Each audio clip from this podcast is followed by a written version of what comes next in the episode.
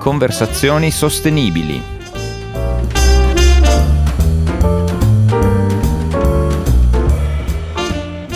Buongiorno, oggi eh, una nuova puntata del nostro podcast e abbiamo come ospite eh, una cara amica che si chiama Sara Abram. Ciao Sara, come stai? Ciao Nicola, molto bene, grazie, molto bene, buongiorno. Eh, Sara è mm, una storica dell'arte e ehm, quest'anno proprio è stata dire, eletta, è stata nominata mm, segretario generale del Centro eh, di Conservazione e Restauro La Venaria, quindi insomma, un, bel, un bel passaggio e mh, mm, quindi inizierei proprio da lì. Eh, tu lavori al centro già da diversi anni, ma insomma, quest'anno hai acquisito questa posizione eh, importante e dici un po' che cosa vuol dire fare il segretario generale del centro conservazione della Venaria. Ma sì, non so se è una posizione importante, sicuramente, sicuramente una posizione diversa da quella che normalmente viene eh, ricoperta, rivestita da uno storico dell'arte o da una persona con una formazione umanistica. Eh, e questo è un po' una, dire, una, un, un, quesito che il mondo dei beni culturali si pone da tempo, no? se la guida degli enti culturali debba essere più propriamente eh, affidata a una, una, persona con delle competenze specialistiche oppure invece a una persona con spiccate competenze di natura gestionale. Mm. Eh, quindi in questi anni sono nate anche opportunità formative, master importanti sul, in tema di gestione dei beni culturali, ma io faccio ancora parte di una generazione invece che vedeva figure ancora un po' ibride, no? Quindi c'era chi dal mondo della storia dell'arte cercava di acquisire capacità di organizzazione e viceversa. E quindi questo è stato per me un, un, percorso che è cominciato nel 2006, quando sono arrivata al centro del restauro con piccole collaborazioni. Il centro era appena nato, era appena nato ed era una scommessa molto particolare no? eh, mm-hmm. sul territorio, ma anche nel nostro mondo. E poi c'è stata una crescita interna eh, molto variegata, passaggi in diverse funzioni e poi il desiderio proprio di poter contribuire alla all'organizzazione, anche un po' alle definizioni delle strategie di crescita. Ed ecco perché poi è arrivato questo, questo passaggio. E quindi eh, sì, come dire, questo, questo, passaggio si inserisce in un percorso che tu avevi in testa quando hai iniziato o al quale puntavi? O stato... Ma me lo sono chiesto, sai che non lo sapevo. Cioè ti sarebbe piaciuto chiesto... poi appunto immagino crescere, acquisire mm. sempre più... Sì, sì, me lo sono chiesto perché eh, non saprei dire se era qui che pensavo di arrivare, però è sicuro che facevo l'università, la mia scelta è stata sempre quella di guardare al modo in cui le cose funzionavano. Quindi io ho studiato storia dell'arte, ma in particolare mi appassionava la museologia e la comprensione di come questo patrimonio essere, possa essere trasmesso e con quali strumenti, ehm, anche a livello proprio di... Ehm, come modelli organizzativi e quindi mi rendo conto che probabilmente eh, la, la, dire, la, la, curiosità verso un modo diverso di intervenire nel, nel, sistema dei beni culturali ce l'avevo da tempo. Mm-hmm. Eh, poi negli ultimi anni si è fatta ovviamente eh, si è fatta più viva e più eh, pressante e, e mm, c'è stata l'opportunità giusta e sono stata anche fortunata perché eh, ho potuto coglierla e arrivare appunto adesso a sperimentarmi no? su questo mm-hmm. fronte diverso. Ne sono molto contenta.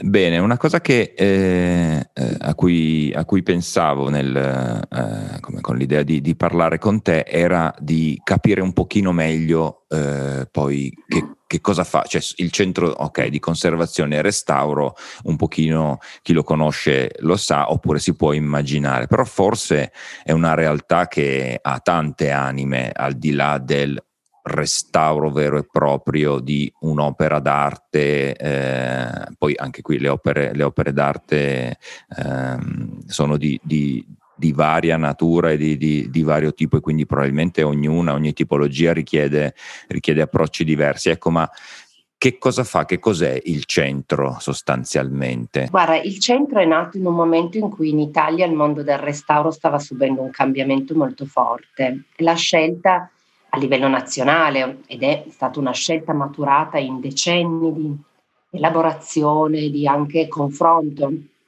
eh, nel merito, la scelta è stata quella di guardare al restauro come una disciplina scientifica e non come una pratica legata al mondo artistico artigianale. E questo è stato un percorso di affrancamento un po' della dimensione di lavoro del restauratore cominciato già molti decenni eh, fa già con l'Istituto Centrale di Cesare Brandi e poi con i tanti protagonisti che si sono susseguiti anche in altri istituti ehm, di conservazione e restauro. E quindi il centro ehm, è stato fondato nel 2005, in quel momento la strada era molto chiara e quindi mm. fin da subito ha potuto nascere come eh, macchina ehm, complessa in cui già erano presenti tutti gli ingredienti che avrebbero dovuto di lì in poi costruire in maniera solida la disciplina del restauro. Questo cosa vuol dire? Che è un luogo dove si effettuano interventi di eh, ricerca, attività formative in tema di conservazione e restauro dei beni culturali attraverso il contributo di restauratori principalmente, il contributo di diagnosti, per cui c'è adesso questa figura del conservation scientist, che è il diagnosta specializzato proprio in ehm, analisi scientifiche eh, sui beni culturali, su opere mm-hmm. beni culturali, e poi tutto il comparto umanistico, quindi prevalentemente storici dell'arte. Ma proprio perché ehm, eh, da un lato ehm, eh, la vocazione è stata sempre quella di eh, utilizzare il, um, l'intervento di restauro sull'opera come un'occasione, prevalentemente un'occasione, cioè un'occasione eh, prima di tutto per formare i futuri restauratori. E quindi grazie alla presenza dell'Università di Torino nel nostro centro viene erogato un corso di laurea. Su cui poi se volete possiamo approfondire un po' il racconto, che dopo cinque anni permette a un ragazzo di diventare restauratore, anzi mm. dovrei dire a una ragazza perché la popolazione eh, del mondo del restauro è, mi sembra intorno, da noi intorno al 96-97% femminile, wow. no? perché sì, è una professione molto femminile, molto femminile. Ehm, quindi da un lato il tema della formazione, ma dall'altra il percorso che si fa per capire come restaurare un'opera diventa una, una narrazione nuova e quindi diventa un racconto completamente nuovo e diverso sulla vita che l'opera ha avuto, le caratteristiche fisiche che ha, come ha operato l'artista che l'ha realizzata. E allora è chiaro che di lì lo stimolo a immaginare anche dei percorsi eh, di divulgazione educativi, attività con i bambini, con le scuole, con il pubblico è stata molto forte, proprio nell'idea anche di sperimentarci e capire se davvero il restauro potesse offrirci un linguaggio nuovo, un linguaggio diverso per capire le opere d'arte, no? che fosse complementare e alternativo ai linguaggi che sono già ampiamente utilizzati. Parlavi prima appunto del, dire, del, solco che poi è stato tracciato dal, dalla creazione dell'istituto centrale in avanti, um, ma il, il centro uh, di, di, Venaria, um, come dire, in che cosa poi ha delle unicità, delle specificità rispetto agli altri enti che di questo, sia a livello pubblico ma anche a livello magari privato in, o di, di, di, in partenariato con, con, il pubblico, fanno quello che, che, che fate voi.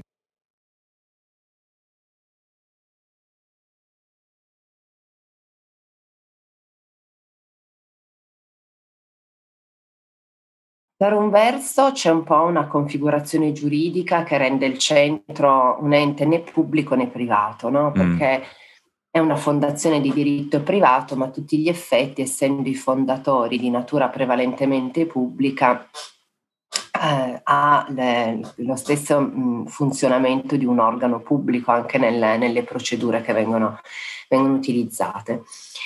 E questo da un lato è un vantaggio perché ovviamente mh, ha un, un processo decisionale anche, una possibilità di operare con una certa flessibilità, una certa snellezza. Mm.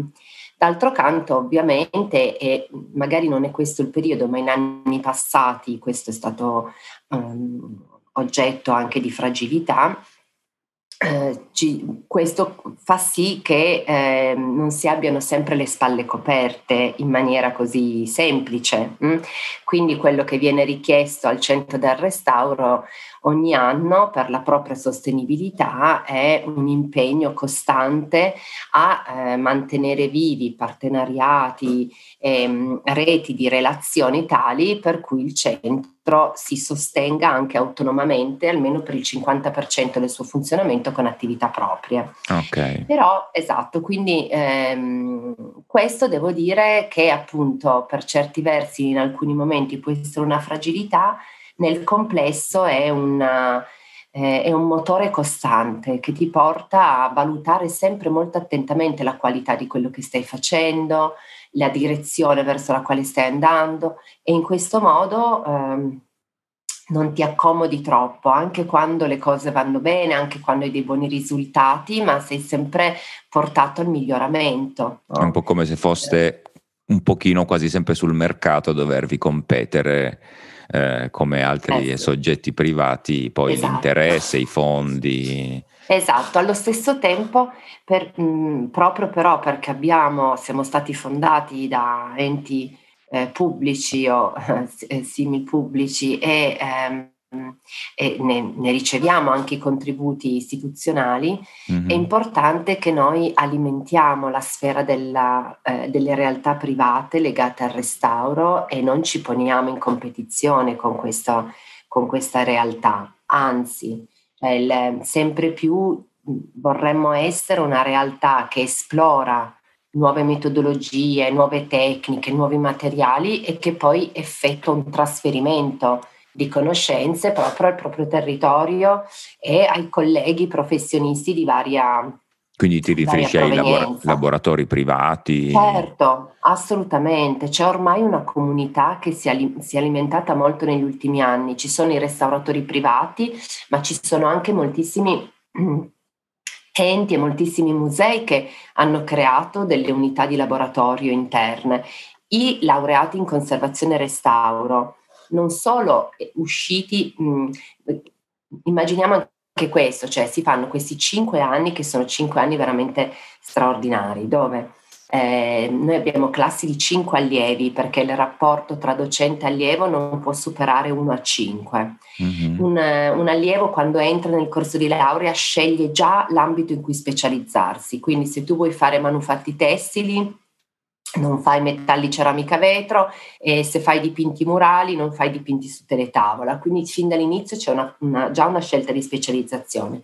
Per tutti i cinque anni si segue un percorso che ha per il 50% materie teoriche, quindi questi futuri restauratori studiano chimica, fisica, legislazione dei beni culturali, museologia e tutto quello che serve a formare le loro competenze teoriche e per il 50% fin dal primo anno lavorano su eh, opere che sono beni culturali, quindi non provini o, ehm, o simili, ma opere d'arte a tutti gli effetti. Quindi sono cinque anni durissimi di formazione, molto molto impegnativi. Mm-hmm. Usciti da questi cinque anni, però, questi soggetti non sono soltanto bravi ad aprire un laboratorio o andare a lavorare su un cantiere, calcola che è una laurea abilitante, quindi loro escono con un titolo di laurea e l'abilitazione professionale. Quindi loro dal giorno stesso della laurea sono in grado di intervenire sul mercato come qualunque altro restauratore, ma sempre più sono cercati per esempio dai musei perché sono delle figure che nella gestione delle collezioni mm-hmm. hanno una prospettiva ampia no? e quindi riescono a ehm, valutare eh, più aspetti legati allo stato di salute dell'opera, all'organizzazione dei depositi, all'organizzazione delle mostre con uno sguardo particolare sull'integrità dell'opera e quindi certo che è come dire poi una prospettiva ehm, anche entusiasmante se pensiamo no? di rinnovamento degli staff che si occupano della gestione e conservazione del patrimonio. Sì, un mondo che in realtà poi ha una una serie di radici, di diramazioni infinite. Eh, sì. Senti, ma una domanda molto, molto, molto, molto concreta. Quindi poi i, i percorsi e le possibilità professionali ci sono, sono, come dire, sono di facile accesso, c'è, c'è richiesta, ehm, da questo punto di vista com'è il mondo poi appunto dopo i cinque anni? Ma il livello di occupazione dei nostri eh, studenti è decisamente elevato, è molto buono.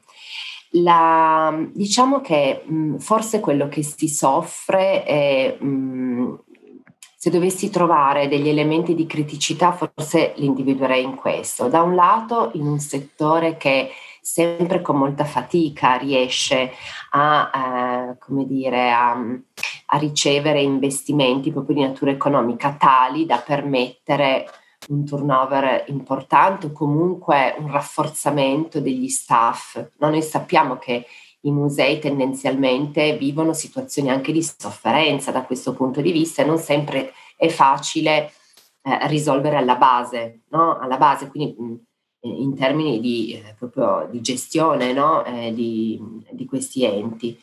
E dall'altra c'è forse il fatto che pian piano eh, la comunità che si occupa di beni culturali si deve anche un po' abituare a questo nuovo profilo, no? mm. perché tradizionalmente il restauratore era visto come eh, una sorta di esecutore. No? Tecnico. Eh, un tecnico, esatto, un soggetto con una forte componente tecnica. E allora bisogna che forse pian piano, eh, come dire, anche introducendolo all'interno delle eh, sfere decisionali, no? nelle equip eh, più ampie che si occupano poi delle scelte sulla gestione delle opere d'arte, credo che questi nuovi professionisti sapranno mostrare da- davvero delle qualità interessanti, utili e a servizio del, del sistema musei e beni culturali. Mm-hmm. Quindi immagino un grosso lavoro da parte vostra, anche, non solo nel formarli, ma eh, poi nel comunicare quello che fate, nel promuoverlo, nel far sapere sì. che, che tipo esatto. di professionalità. Eh, senti, un'altra cosa che ehm, mi incuriosiva eh, leggendo un po' e, e informandomi un po' sul, sul centro, eh, mi pare che poi negli ultimi, negli ultimi tempi eh, stiate, stiate mh, puntando molto sull'apertura non solo verso appunto soggetti terzi, e, ma anche proprio a livello internazionale su collaborazioni con altri enti, non so se sono tutti omologhi vostri o sono comunque immagino università o, o, o istituzioni. È una cosa che abbiamo cercato intensamente mm. perché due anni fa mh, mm, abbiamo avviato l'attuazione di un piano strategico, quindi ah, è stato okay. elaborato proprio un piano strategico per lo, mh, mm, che aveva due obiettivi principalmente, quindi eh, uno mh, mm, quello di rafforzare la crescita del centro su alcuni assi di interesse particolari e dall'altra puntare attraverso questo investimento a, uh, ad arrivare a un momento di maggiore stabilità del centro grazie a possibili nuove entrate provenienti appunto dall'apertura di questi nuovi contesti o dal rafforzamento. Noi mhm. abbiamo costruito l'asse strategico su tre temi. Uno è quello appunto dell'internazionalizzazione, uno è quello della innovazione, intesa come innovazione scientifica e tecnologica a servizio dei beni culturali e l'altro è quello che abbiamo chiamato l'asse cultura, che è tutto ciò che eh, ci consente di trasferire eh, la, mh, i dati e le conoscenze che vengono prodotte all'interno del centro all'esterno. Mm-hmm. L'internazionalizzazione fin da subito è stata un po' forse l'asse che ha raccolto le maggiori energie, il maggiore investimento e che proprio per questo in questo momento è particolarmente penalizzato perché avevamo avviato tutta una serie di possibilità di accordi, collaborazioni con paesi molto diversi e in questo momento dobbiamo aspettare un po' no? per realizzare questi, eh, questi, certo. questi, progetti di collaborazione. L'intervento più importante che, eh, di cui siamo veramente grati e onorati di poter ehm, di, di, poter seguire è quello sulla pavimentazione della Basilica del Santo Sepolcro a Gerusalemme, mm. che mh, mm, in effetti è un intervento che mh, mm, per certi versi mh, mm, eh, ci meraviglia per eh, la forza di questo monumento e anche la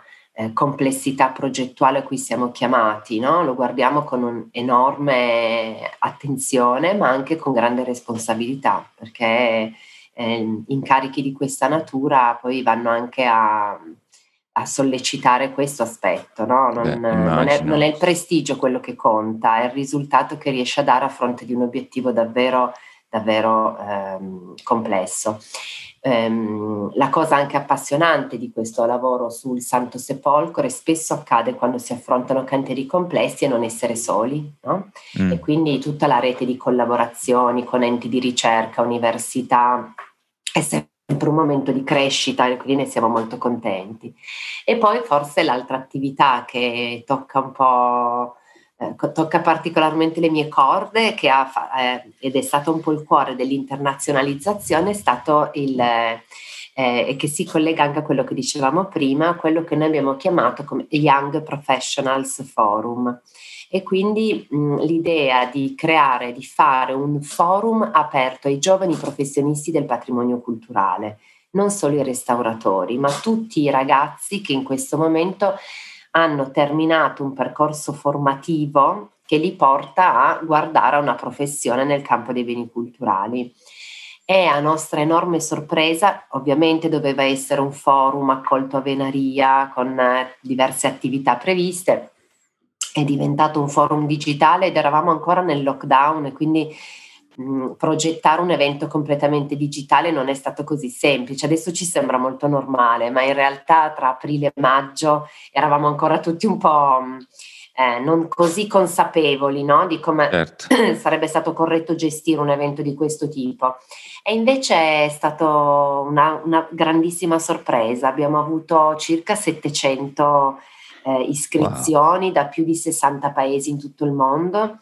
Abbiamo organizzato i lavori secondo quattro temi un po' universali, no? Uh-huh. E quindi abbiamo chiesto loro di riunirsi e di eh, portare il loro contributo su temi come l'etica del restauro, l'utilizzo della scienza nel restauro, eh, come eh, l'intervento sull'opera dialoga con la storia, no? E quindi un po' la storia del restauro e poi proprio il tema delle professioni museali cioè dal loro punto di vista pensano che le istituzioni, i musei siano pronte ad accogliere le loro nuove professionalità, che possono essere come nel restauratore delle professioni un po' nuove perché di natura nuova rispetto alla tradizione, ma in ogni caso chi adesso ha 23, 24, 25 anni e si presenta sul mercato del lavoro ha delle capacità nuove perché è l'evoluzione degli strumenti di apprendimento e di elaborazione costante, no? Sì. E, ed è vivifico, cioè incontrare questi, questi, ragazzi proprio in questa fase di slancio verso il lavoro è anche per noi estremamente importante. Di lì abbiamo pensato che tutta la nostra attività internazionale dovesse vedere nel forum il suo cuore, no? E quindi stiamo lavorando adesso il 17 dicembre faremo una un, eh, un nuovo incontro con gli aderenti al forum per lanciare una community alla quale vogliamo offrire formazione gratuita, possibilità di relazione con enti e istituti che si occupano di conservazione e poi rilanciare il forum del prossimo anno ovviamente. Wow, complimenti anche perché eh, non è facile puntare eh, in, diciamo, eh, sapendo un po' come mh, le difficoltà che poi il comparto dei beni culturali mh, cronicamente, eh, cronicamente, deve affrontare, eh, lasciarsi un po' trascinare anche dalla freschezza, perché poi mi, mh, eh, mi sembra che sia poi una di quelle cose in cui non dico che, che una volta che si si acquisiscono poi anni di esperienza si perda, però in effetti una visione fresca e, e, e, forse ce l'hai proprio perché non hai ancora alle spalle 10-20 anni di, eh, non dico di fossilizzazione, però ti, ti, stabilizzi poi su certe posizioni e quindi sei ancora aperto a provare a immaginare cose che magari, poi, che magari poi sono irrealizzabili, ma che hai anche il coraggio e l'arditezza di, di, di proporre, di pensare perché hai 25 anni. Assolutamente. E non hai una reputazione così. magari ancora da difendere. Esatto, e hai un futuro da costruire, hai spesso una comunità di tuoi pari, di tuoi colleghi che rafforza alcune linee, alcune visioni. È la visione che conta tantissimo mm, per mm, me. Mm. Poi sì, ci sono le tecniche, ci sono le conoscenze, certo. ma la certo. visione, la percezione che loro hanno. Guarda, per esempio, abbiamo fatto questa cosa interessantissima, abbiamo, stiamo organizzando e stiamo gestendo una challenge con l'Università di Torino e il Politecnico. Chiedo scusa. E qui abbiamo ehm, dialogato un po' con questo gruppo di ragazzi che partecipano a questa challenge sul tema cultura e turismo. Uh-huh. Abbiamo presentato il centro, tutta la nostra attività social, la parte comunicazione, piano strategico. Loro erano molto appassionati, ma quando noi siamo arrivati a presentare i nostri strumenti di comunicazione, per esempio loro ci hanno detto, sapete che sono belli i contenuti che voi fa- eh, presentate, le attività che fate sono molto interessanti, ma le comunicate in un modo che per noi non è interessante. Cioè, chi ha la nostra età e va sulla vostra pagina e, e, usa Instagram, quando arriva alla vostra, ma non era rivolta a noi personalmente, era un modo per farci capire, no? Certo. Di cui hanno bisogno quando arriva alla vostra pagina Instagram non è così attratto a fermarsi e tu non capisci esattamente perché, ci dovremo lavorare su questo, no? Sì, sì, Però sì. non ci ha detto la vostra pagina Instagram non è interessante. Non è interessante perché ha la nostra età, intorno ai 25 anni. No? Poi se tu magari parli con un trentenne ha una visione completamente diversa, se parli con un cinquantenne ancora. E questo è, è la visione no? che conta, cioè la capacità di comprendere le, le, diverse visioni che si hanno delle cose e poi ovviamente bisogna trovare una sintesi, una soluzione. No?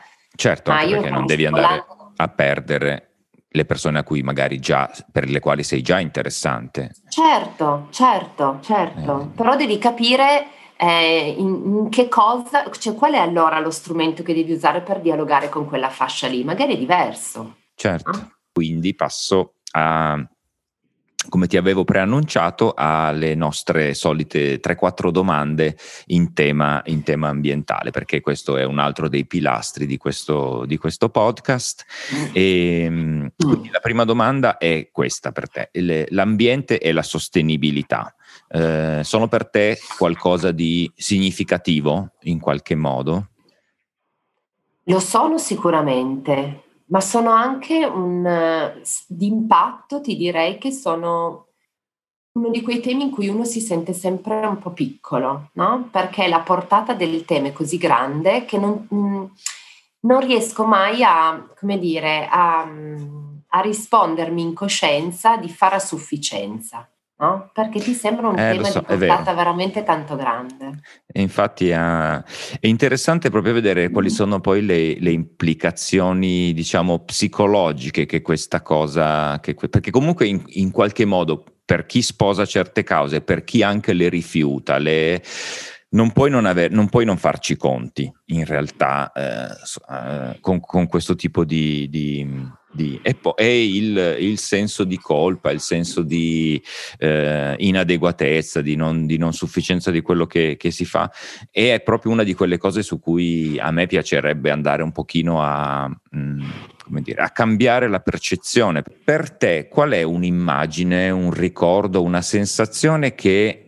abbastanza così di, di, di, in prima, di d'acchito associ al tema dell'ambiente, alla sostenibilità, alla natura, qualcosa che hai vissuto, la, la, come dire, una prima associazione mentale che ti viene in mente proprio a livello, a livello tuo individuale, personale. Rispetto al tema della sostenibilità ambientale o rispetto all'ambiente in generale? No, dell'ambiente, scusami, dell'ambiente, come, come tua immagine, come tua idea, concetto? Eh, io penso al cielo tendenzialmente, cioè mm. il, il, tema della qualità dell'aria, della, come dire, di quello che permea, no? A me, eh, poi mh, è chiaro che c'è tutta la componente poi delle, degli ambienti naturali, però di per sé eh, mi sento molto sensibile a quelli che sono gli elementi che permeano, l'aria, l'acqua, eh, ciò che fa parte proprio del consumo quotidiano e necessario al vivere. No? questi sono gli aspetti che forse del tema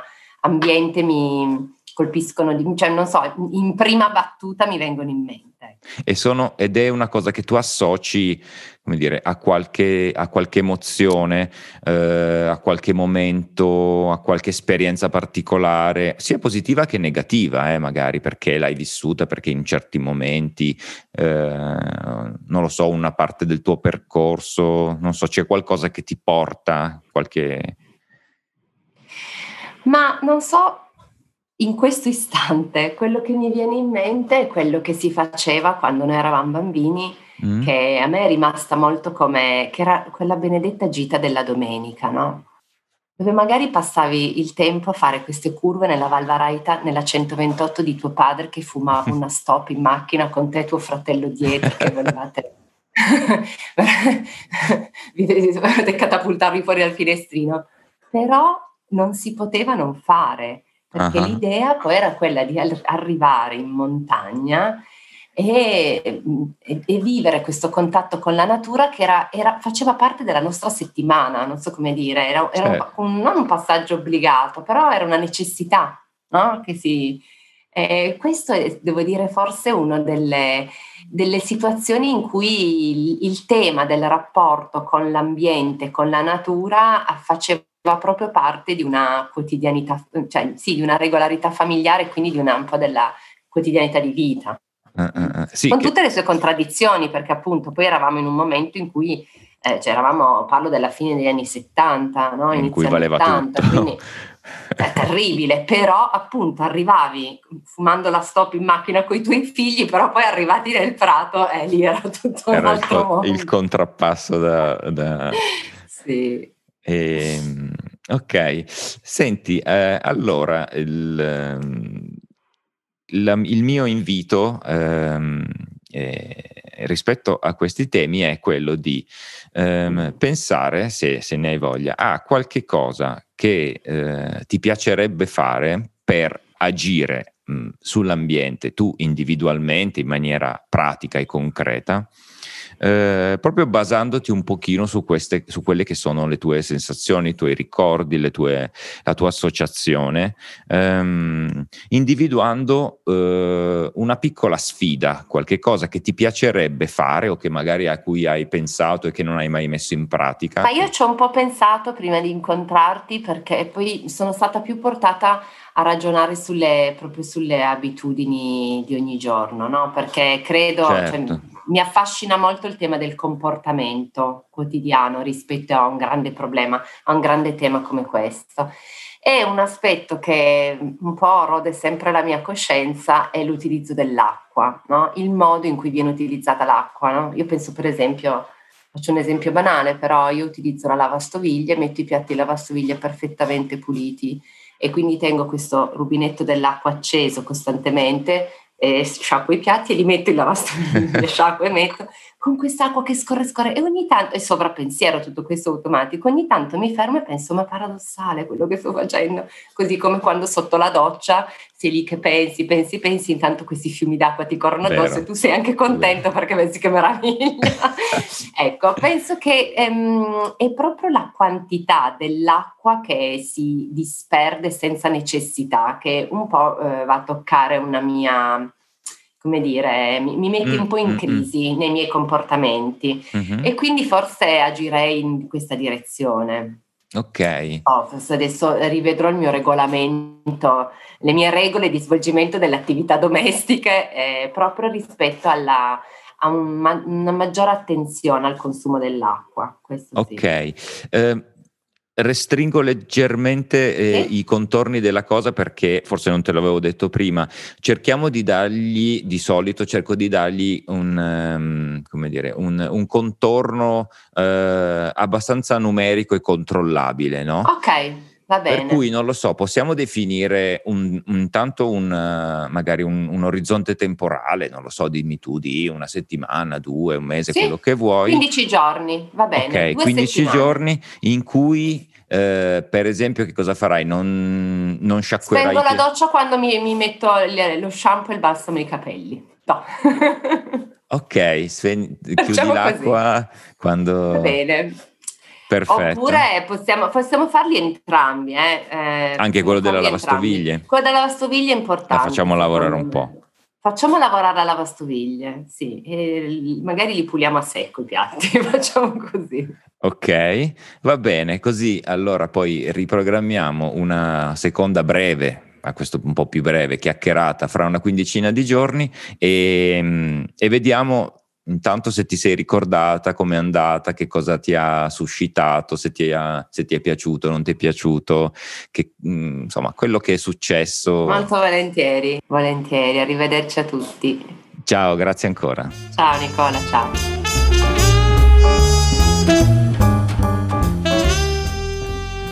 Conversazioni Sostenibili vi dà appuntamento al prossimo episodio e non dimenticate di iscrivervi al podcast.